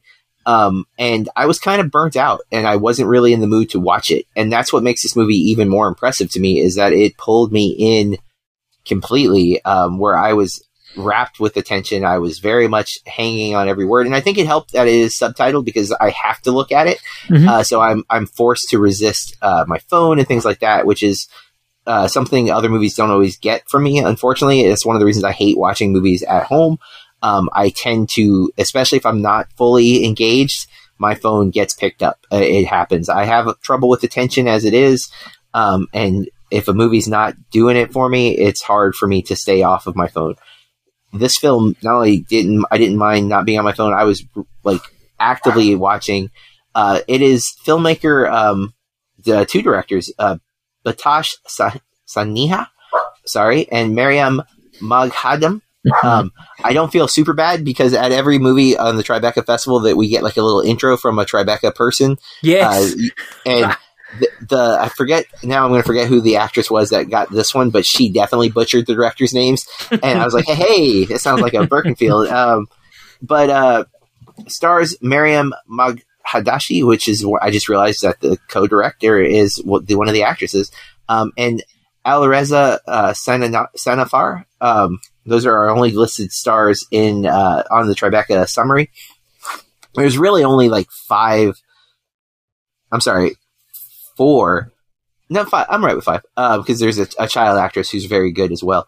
Um, this it is an emotional, dramatic film. Like the, the the premise alone is heavy, which is why I wasn't really down to watch this right away. But uh, so with their, uh, this is a French and Iranian film, um, mm. and it's in Farsi, so there's English subtitles. Uh, when their realistic script and beautiful, uh, be- beautifully simple filmmaking, Maryam and Behtash co-wrote and co-directed this multi-level narrative about capital punishment and the complications that rippled down in the wake of the initial tragedy.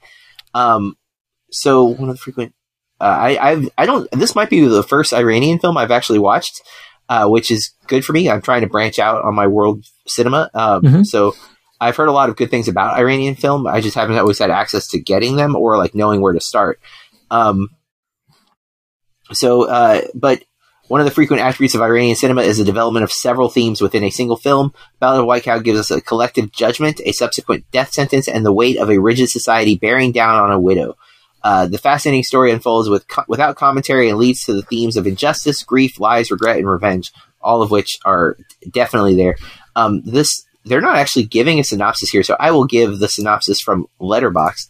Um, I hope if Letterboxd has one that's decent. it doesn't. So here's the synopsis I will give uh, from my own memory. Yes. So, um, we meet her and her husband. Uh, she's going to visit her husband in prison, um, and he it is the day of his execution, right? And uh, we get uh, you know she's there to say goodbye to him, and then we cut away to like an outside shot of the prison, and it's implied that he has been executed. Mhm. A year later, um, she's struggling for a lot of reasons. One, there's a lot of judgment about her being a widow, that she's still living alone with her daughter, who's deaf, um, and that the relationship with the daughter is great and very, very sweet. Um, and uh, she finds out she's brought in with uh, his his brother, so her brother-in-law.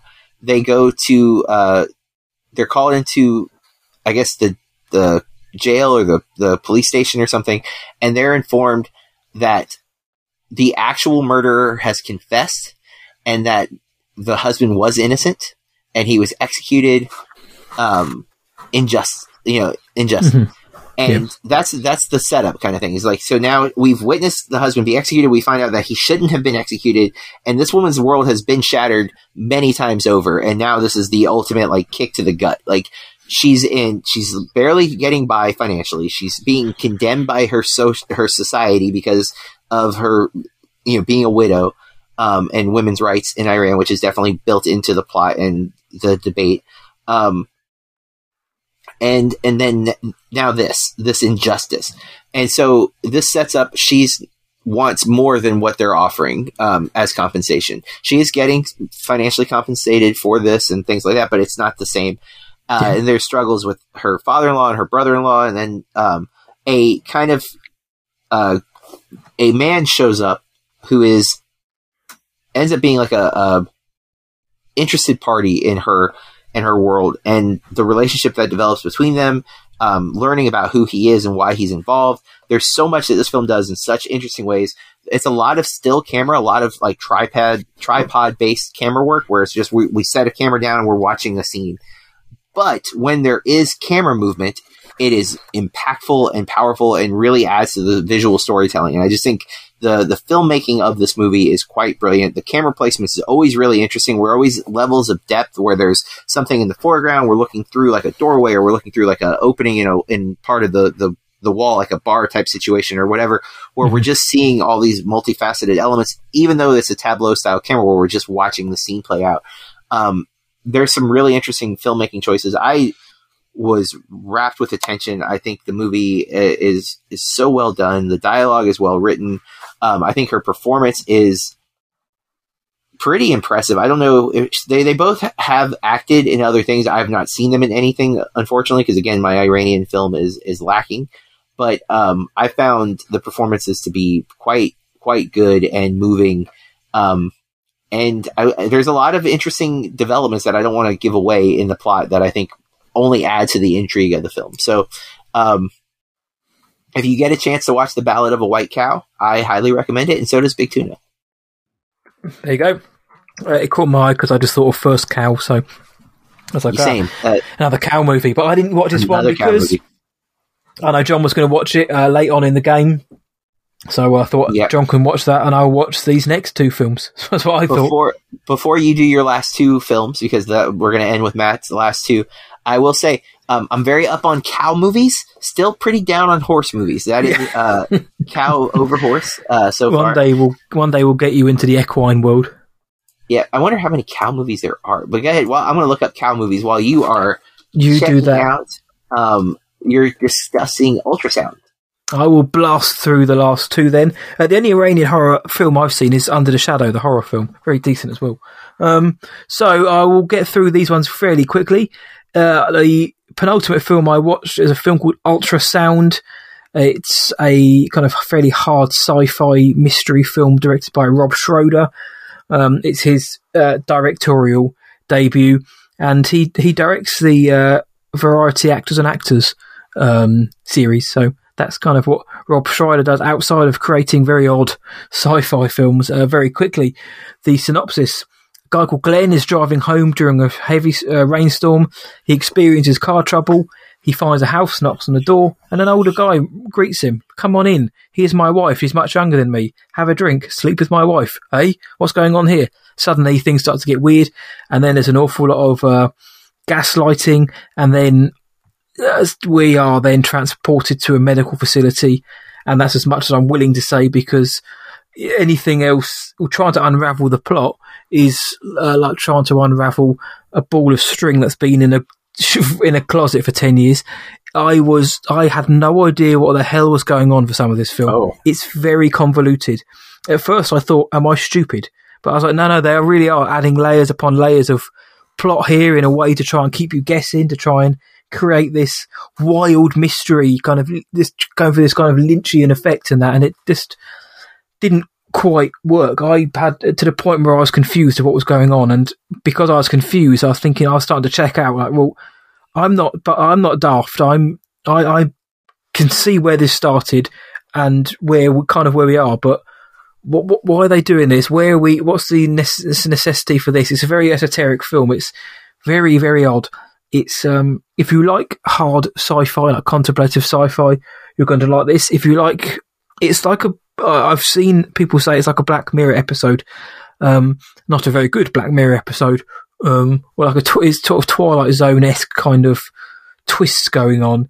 It's um, and a lot of people have called it low budget Christopher Nolan in terms of like the mesmerizing story or um, it can't be anything else other than Nolan because some of some of it I was, was just like I generally don't understand quite what's happening here. It, it, will it will it's a very patient film. You have to watch. You can't like John said. The bumpers beforehand were saying, uh, you know, this is a film. You know, put away your cell phone, turn it off. You know, you don't need that. This is a film where you absolutely cannot have any distraction. You have to be 100% in, or else you will lose your place very, very quickly. The cards begin to fall as soon as you kind of blink almost. But um, it's, it, it's not an awful film. It's just I I struggled with it because I think it was trying to be a bit too clever, a bit too much, and it didn't work in that sense that when I got to the end, I wasn't satisfied that what I'd sat through was worthy of what we where we ended up. So ultrasound is fine I wouldn't recommend on that on that level because it just didn't work for me on many on, on many levels. Even though it's fine, it, I'd never want to watch it again. It's it, it's very heavy. It's not very fun watch either, and you have to be absolutely switched on, or it's going to lose you. So Ultrasound was a disappointment because I was really sucked in by the premise and the like John. The final film I saw from Tribeca was one I watched uh, a few hours ago, and it's called How It Ends, and it stars um, it stars Zoe Lister Jones and Cailee Spaeny, and she uh, Zoe Lister Jones wrote and directed it alongside Daryl Wein, um, and we also get little cameos from Olivia Wilde, Colin Hanks, Finn Wolfhard, Helen Hunt, Nick Kroll, Whitney Cummings, Fred Armisen, Bradley Whitford. There is a ton of little com- uh, cameos thrown in, and basically, and I wanted to end on a comedy. I'd watched so much like heavy, weighty stuff. I like, this sounds fun. I like Zoe Lister Jones. I'm going to like this f- film, hopefully. It's a feel good apocalyptic comedy. Uh, freewheeling Liza, Lister Jones scores an invite to one last wild party before the world ends. The world is going to end at the end of this day. It's going to be an asteroid coming to get it. So, how do you spend your last day? Uh, making it there won't be easy. Liza's car is stolen and the clock is ticking on her plan to tie up loose ends with friends and family. Accompanied by her younger self, played by Cailee Spaeny, Liza embarks on a hilarious journey across LA, running into an eclectic cast of characters. Um, again, very short. Again, it's about an hour and 20 minutes long.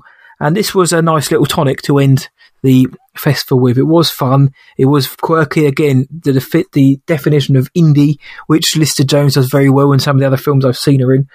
It's yeah, and it's a nice, light-hearted film. You know, the, the double act of Zoe Lister Jones and Cailee Spaeny work really well. They're both essentially playing the same character, just different uh, different parts of their life. Um, her interactions with people are good. There's some very funny moments in it. Uh, again, set up and payoff gags, but also just like quippy one-liners. It was a nice way to end. It's a nice ending as well. The ending was poignant and fairly touching, and kind of helped wrap up the film. Again, it's a, it's it's a easygoing film. It's called Liza's freewheeling. The film was as well. There's not an awful lot to say about it. It's just fun. It's funny. It's quite touching towards the end. Uh, it's got a good it's got a good message in it. It's got some good performances, and it was a nice way to wrap up the festival as well. I say, there's quite a lot of quite heavy films in here. so I'm really going for the dramatic chops and and your dramatic jugular, but this was a nice, easy, easygoing way to end off. So, uh, if you like Zoe Lister Jones' brand of comedy, I think you're going to have a good fun with how it ends. And in the in the world we're living at the minute, it's quite a nice tongue in cheek look at obviously where we are now. So how it ends is literally how it ends for my Tribeca yeah. experience and, and yours as well, JP. Well, um, overall, let's look back at the festival. Um, mm-hmm. So we're going to talk about this as press. Uh, we are yes. members of the press uh, for this. We're we're given uh, access to a bunch of movies. Um, the problem is uh, this is much better than last year's virtual press event because last year it was very last minute. Not a lot of the movies that had been originally slated to play at the festival were not eligible online, so it mm-hmm. really, really limited the festival last year. They definitely were more prepared for it to be virtual this year.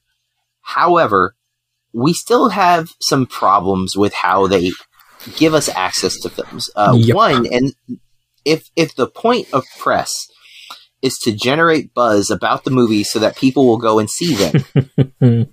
letting the press see the movie after its debut and uh, not letting us preview it automatically ahead of time seems counterintuitive. Um, so that's the first complaint is like, let us see the movie before mm. the premiere date so that people can hear our thoughts. And we, I, Matt and I both are willing to concede if they want us to hold negative reviews till afterwards, fine. Yep. Yep. But totally give us the chance. Yeah, yeah, give us a chance to see it. It's, and then I'll go one step further and say sure. it's a horrible decision. It's an awful decision, in fact. And whoever made that decision, maybe don't maybe don't bring it back for next year because of that reason. A lot of these films we weren't aware of. We we went digging for them, and we are accredited press for this. Whereas, you know, we are, I kind of feel like my responsibility is to watch these films and then put the word out ahead of time so I can direct people towards these films. Hey guys, this comes out next week. I, I love this. JB loved it. We recommend you check this out. It's coming out next week. Here's the details. It's, it, we, you can still do that once the film comes out, but it's, you know, I feel like some of the excitement is kind of gone. And like a negative review, that's going to go out as well on the same day. Whereas other festivals have said, you know, in advance, please put out positive reviews in advance because it, for that reason you mentioned it builds hype. Any negative ones, please do leave until the day of release. Totally get that. The big studios mm-hmm. do that with embargoes anyway, for the most part. Um, totally fine with that, but uh, uh it was a real missed opportunity, that man.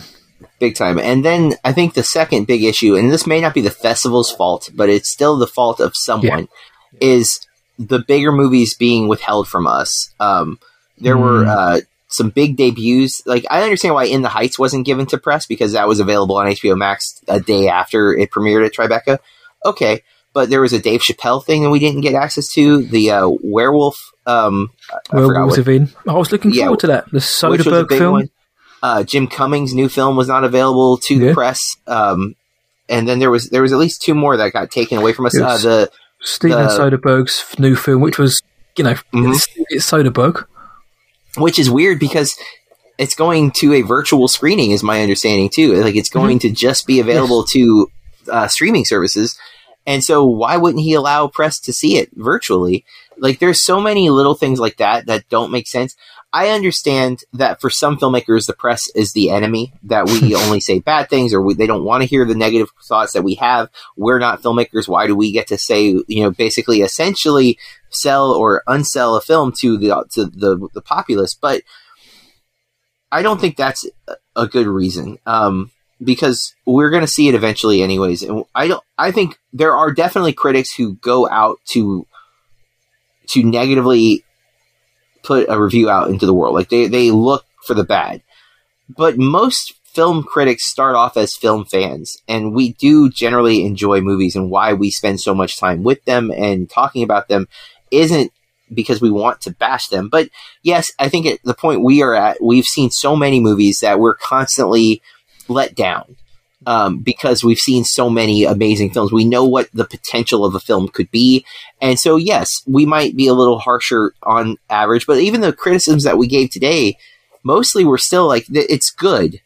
But here's what we wish it had also been able to accomplish. Maybe you don't want to hear that after your film's already been made, but if you use that to your next film, I think there's a positive that can be taken from it. And the just the sheer number of movies that we didn't get access to is shocking and it's not like I understand if you're if you want to like you, we don't deserve to see things for free. We're not anything special, but it's a quid pro quo. You want people to know about your movie, you let the press see it so that we will talk about your movie. That's how it works. We get to see it for free.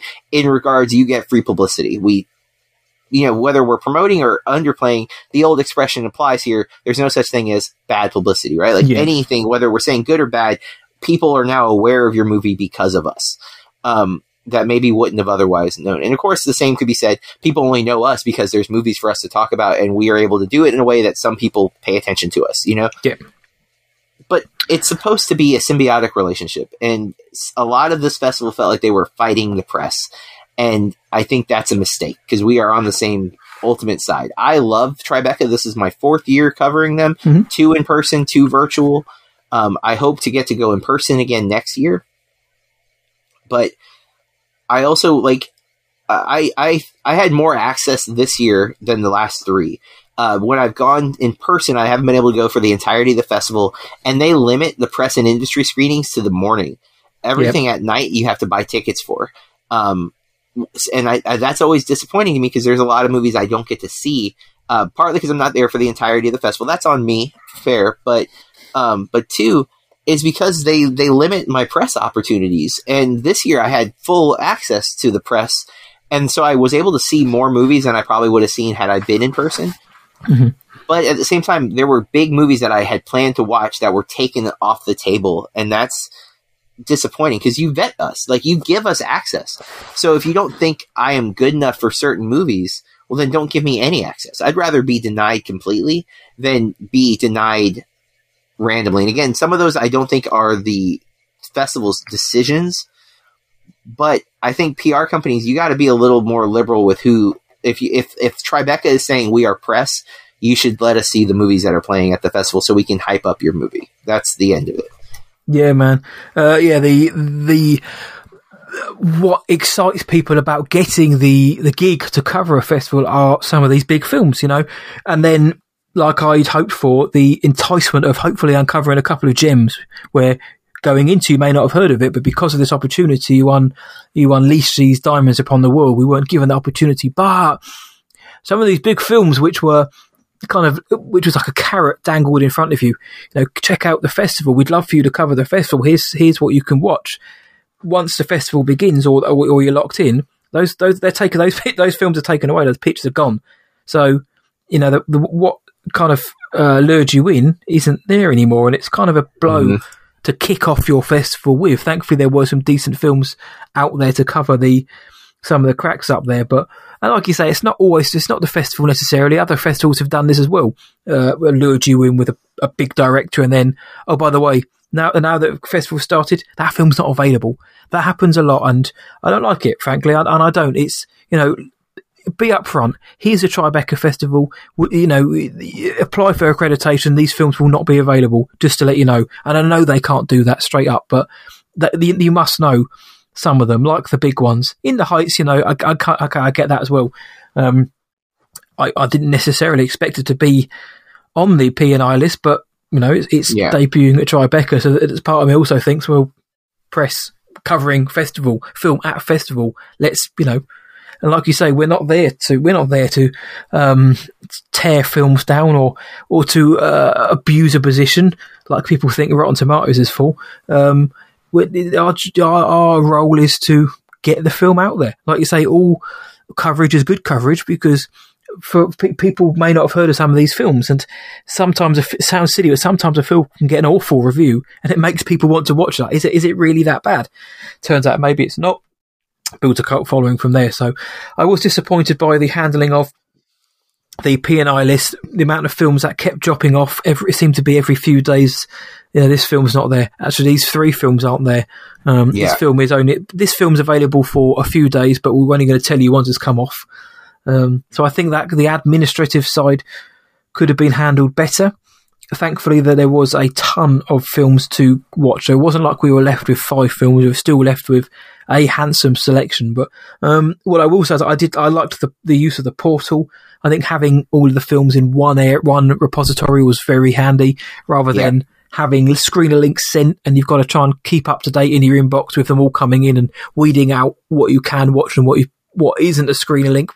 Having it all in that repository looked good, well presented. You could, if you've got Apple TV or um, Roku, whatever, you can watch it via the app on there. You can watch it on the TV. Great, you haven't got to cast it or connect HDMI or whatever we're living in anymore.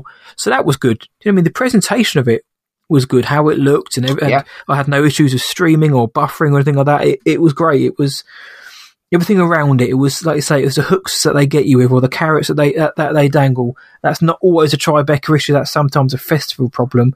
However, Yeah. um, yeah, like we said, our, our, our former point still stands valid though. But I. I, I, my overall experience of the festival was fairly positive, though. I say those other ma- things we mentioned did irk me. It would it put me off next year? No, but it maybe maybe I'd put in the comments. By the way, you know what's you know how Yeah. can we guarantee this, this, and this? Um, but for the most part, it was positive. I think the for me the the films were a mixed bag, which I would kind of expect from such a large volume. There was there, I don't know how many are going to attack my top ten. I don't know yet. I'm going to sit on that. Um, I saw a lot of films were in the middle, kind of ro- middle of the road. Some broke out to be very good for me, but there were quite a few which phew, wasn't overly keen on. But that is the nature of the beast with so many films. However, overall, for my first experience of Tribeca, mostly positive. Same. Um, and I think that will conclude our Tribeca coverage uh, for 2021. Um, again, check out, both burkreviews.com and whatIwatchtonight.co.uk for our written reviews, the ones that we did opt to do, but a lot of it you've heard on these episodes. Uh, that said, this has taken a lot out of us over the last two weeks, so we've had to put some extra effort into staying bloody awesome. So, Matt, what have you been doing to stay bloody awesome this week? I'd like to say getting out, getting some fresh air, stretching their legs, but I haven't been. I've been really bad because I've been watching stuff. Uh, so I've been streaming stuff on uh, other platforms, not the Tribeca portal. Um, I've started f- very slowly, tentatively started Stranger Things, which is something which is very much in my Ah. alley, but it's taken me. You know me; it's I'm behind time. the times of everything. But started that. Uh, I watched Halston on Netflix, the five-part miniseries starring Ewan, starring Ewan McGregor as Halston, fashion designer. Thought that was pretty good actually. Um, hadn't heard of it until I until I watched the Ewan McGregor, Pedro Pascal actors on actors variety conversation. Oh, Ewan McGregor's in a streaming show. I'll check it out. See, I know he's in lots of them, but I'll check this one out because uh, I'm on Netflix now. It, it was quite good. wasn't bad. Uh, Stranger Things I'm enjoying, and now I've just and obviously the Bad Batch as well. Watching the Bad Batch, and I'm going to start watching Loki in the next day or so as well. I am low key haha, behind on that. So, but I'm hearing mixed things, and I know certain I- I people Loki. are very into it, but I'm hearing mixed things where people saying they just don't like it in comparison to the others. But I'm going to make my own decision on that. But I've been staying bloody awesome by finally just starting to watch series and things. I've been threatening it for since I've known John for a few years now, a good few years. But streaming, my friend. But I do wish I'd got up off my backside and gone out a few times. But what about you, my friend? Um, well, here in Florida, we are acting as though the coronavirus isn't a thing. So uh, people are starting to socialize a little more. And um, we had a work gathering. Um, my my principal had uh, any of our staff could have come, but a lot of people are out of town or whatever. So we had a very small, like maybe twenty people, indoor outdoor, uh, like work dinner. Uh, this past weekend to celebrate this the, the challenge of the year. You know, we had a it was Yeah. a catered meal. They had people walking around with hors d'oeuvres. I haven't been to a party like that. I don't think ever. Where like uh, people are like actually walking around like trays. Had this uh, bacon wrapped shrimp, Oh, very very tasty, and this puff pastry wrapped asparagus with like Parmesan cheese. That was really good. Um, and then a delicious uh, salmon and or prime rib uh, dinner option um, was quite quite delectable. Uh, so I have I I avoid most social gatherings. Um, but I am wanting to make myself a little more seen at work. I've been at this job for about 11 years. And um, so I decided I would go to this party. I've not gone to pretty much any of them. I think I went to one work gathering a couple of years ago. Uh, uh, but I went to this one. My wife came with me, and it just to prove my point. When I walked up, one of my friends, uh, a friend, it was like Birkenfield at a at a uh, off off hours work event. Fraternizing. Um, y- yes. Uh, again, I, I, would love to say that everyone was not wearing was wearing masks and being smart. Um, we all of us are vaccinated. That I believe were there. I don't know that to be a fact, but uh, my understanding or impression was that most of us had been vaccinated. I still wanted to wear a mask, but uh, peer pressure did kind of overtake me because um, nobody, even cl- including my wife, uh, was vaccinated, uh, was not wearing a mask at this gathering. And I was just like, finally, well, I guess if, if she's going to get it anyways, um, you know, if there's anything to get. So I, I did, I did cave. I, I, don't think that's the right choice uh, out there. I even vaccinated. I know the CDC is opening up a little bit, but there's still variants and there's still things we don't know about the variants and how they will how they will react to the to the uh, vaccinations. I, I and we don't know how long the vaccinations will actually last because they they only have existed as long as they have existed. So we don't for sure know when they're going to expire. Um, so there's a lot of variables that we don't know that still make me. I think we should be playing it, erring on the side of caution as opposed to acting as if it's gone because uh, it's very much not. Uh, my boy here, who's in a country that has just extended the lockdown a little longer, um, will say say that. So. Uh, but nevertheless, it was it actually was a lot of fun. I got to have some conversations with people that I've known for years, but haven't really been able to sit and like talk non work stuff with. Um, and I kind of wish I'd been able to do more of that. I did end up with one conversation that monopolized my time, but in a good way. Like I'm not upset about it. I just wish I could have been able to to talk to more people than I was able to. Yeah. Um, but that would require more time. Like you know, what I'm saying I, am not wishing this time hadn't happened. I just wish I had more time to do this because yeah. I actually did enjoy it. Um, Spread yourself less thin. The truth is, I am an introvert until I'm comfortable, and once I'm comfortable, I am very, very extroverted. And so uh, I, once I was in my comfort zone at the the gathering, I was you know doing my thing. So I, it was nice to to do that. I haven't been in a gathering in well over a year like this, so it was it was nice and uh, also stressful, but nice. So uh, grateful for that opportunity. I'm glad to hear that. As soon as I'd brought out the bacon wrapped shrimp, I would have been in my element and as extrovert as anything. That's all it needs to mm-hmm. get me out of my my bubble. I'll be Indeed. the most introvert person, but you bring over a platter of that, come on. I mean, I'm done. So yeah, again, any stateside visitors, uh, listeners, I, when I come to the States, just come at me with the meat, basically. And I'm, yeah. I mean, so, but no, I'm glad to hear though, my friend. It's good to, it's good to get out every now and then and, uh, remember what it's like to talk, to, to, to fraternize, as we um, say, yeah. Well, and that's it, folks. We are done socializing for the last. Uh, this this episode went a little long. We apologize for that, but we had a lot of movies to talk about. But next yes. week we're going to go back to our normal format, which means we're talking about the big release, uh, which is F nine, the oh. ninth, technically the tenth entry in the Fast and Furious franchise, but the ninth in the family. As I family. honestly, it's really the eighth because you could cut Tokyo Drift, and for the most part, would not lose any in the family not even a criticism of the movie, just the fact that it's not really about any of the central characters, with one exception, an important exception.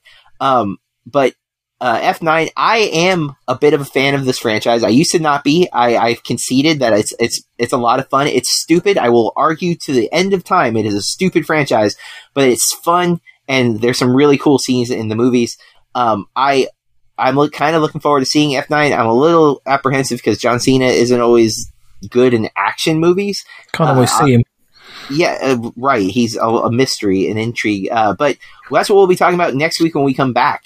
Uh, in the meantime, we'd love to hear from you, so you can follow us on social media. Matt, where are we on Twitter?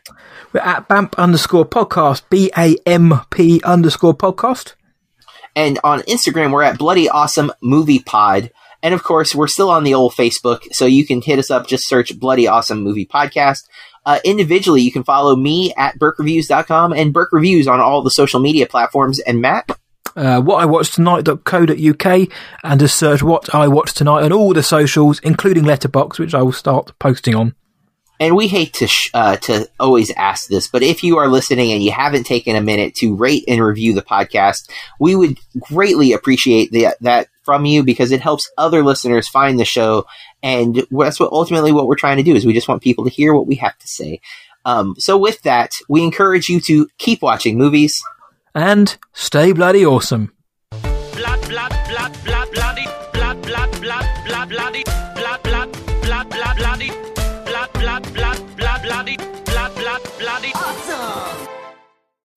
When you need mealtime inspiration, it's worth shopping Kroger, where you'll find over 30,000 mouthwatering choices that excite your inner foodie. And no matter what tasty choice you make, you'll enjoy our everyday low prices, plus extra ways to save, like digital coupons worth over $600 each week. You can also save up to $1 off per gallon at the pump with fuel points. More savings and more inspiring flavors make shopping Kroger worth it every time. Kroger, fresh for everyone. Fuel restrictions apply.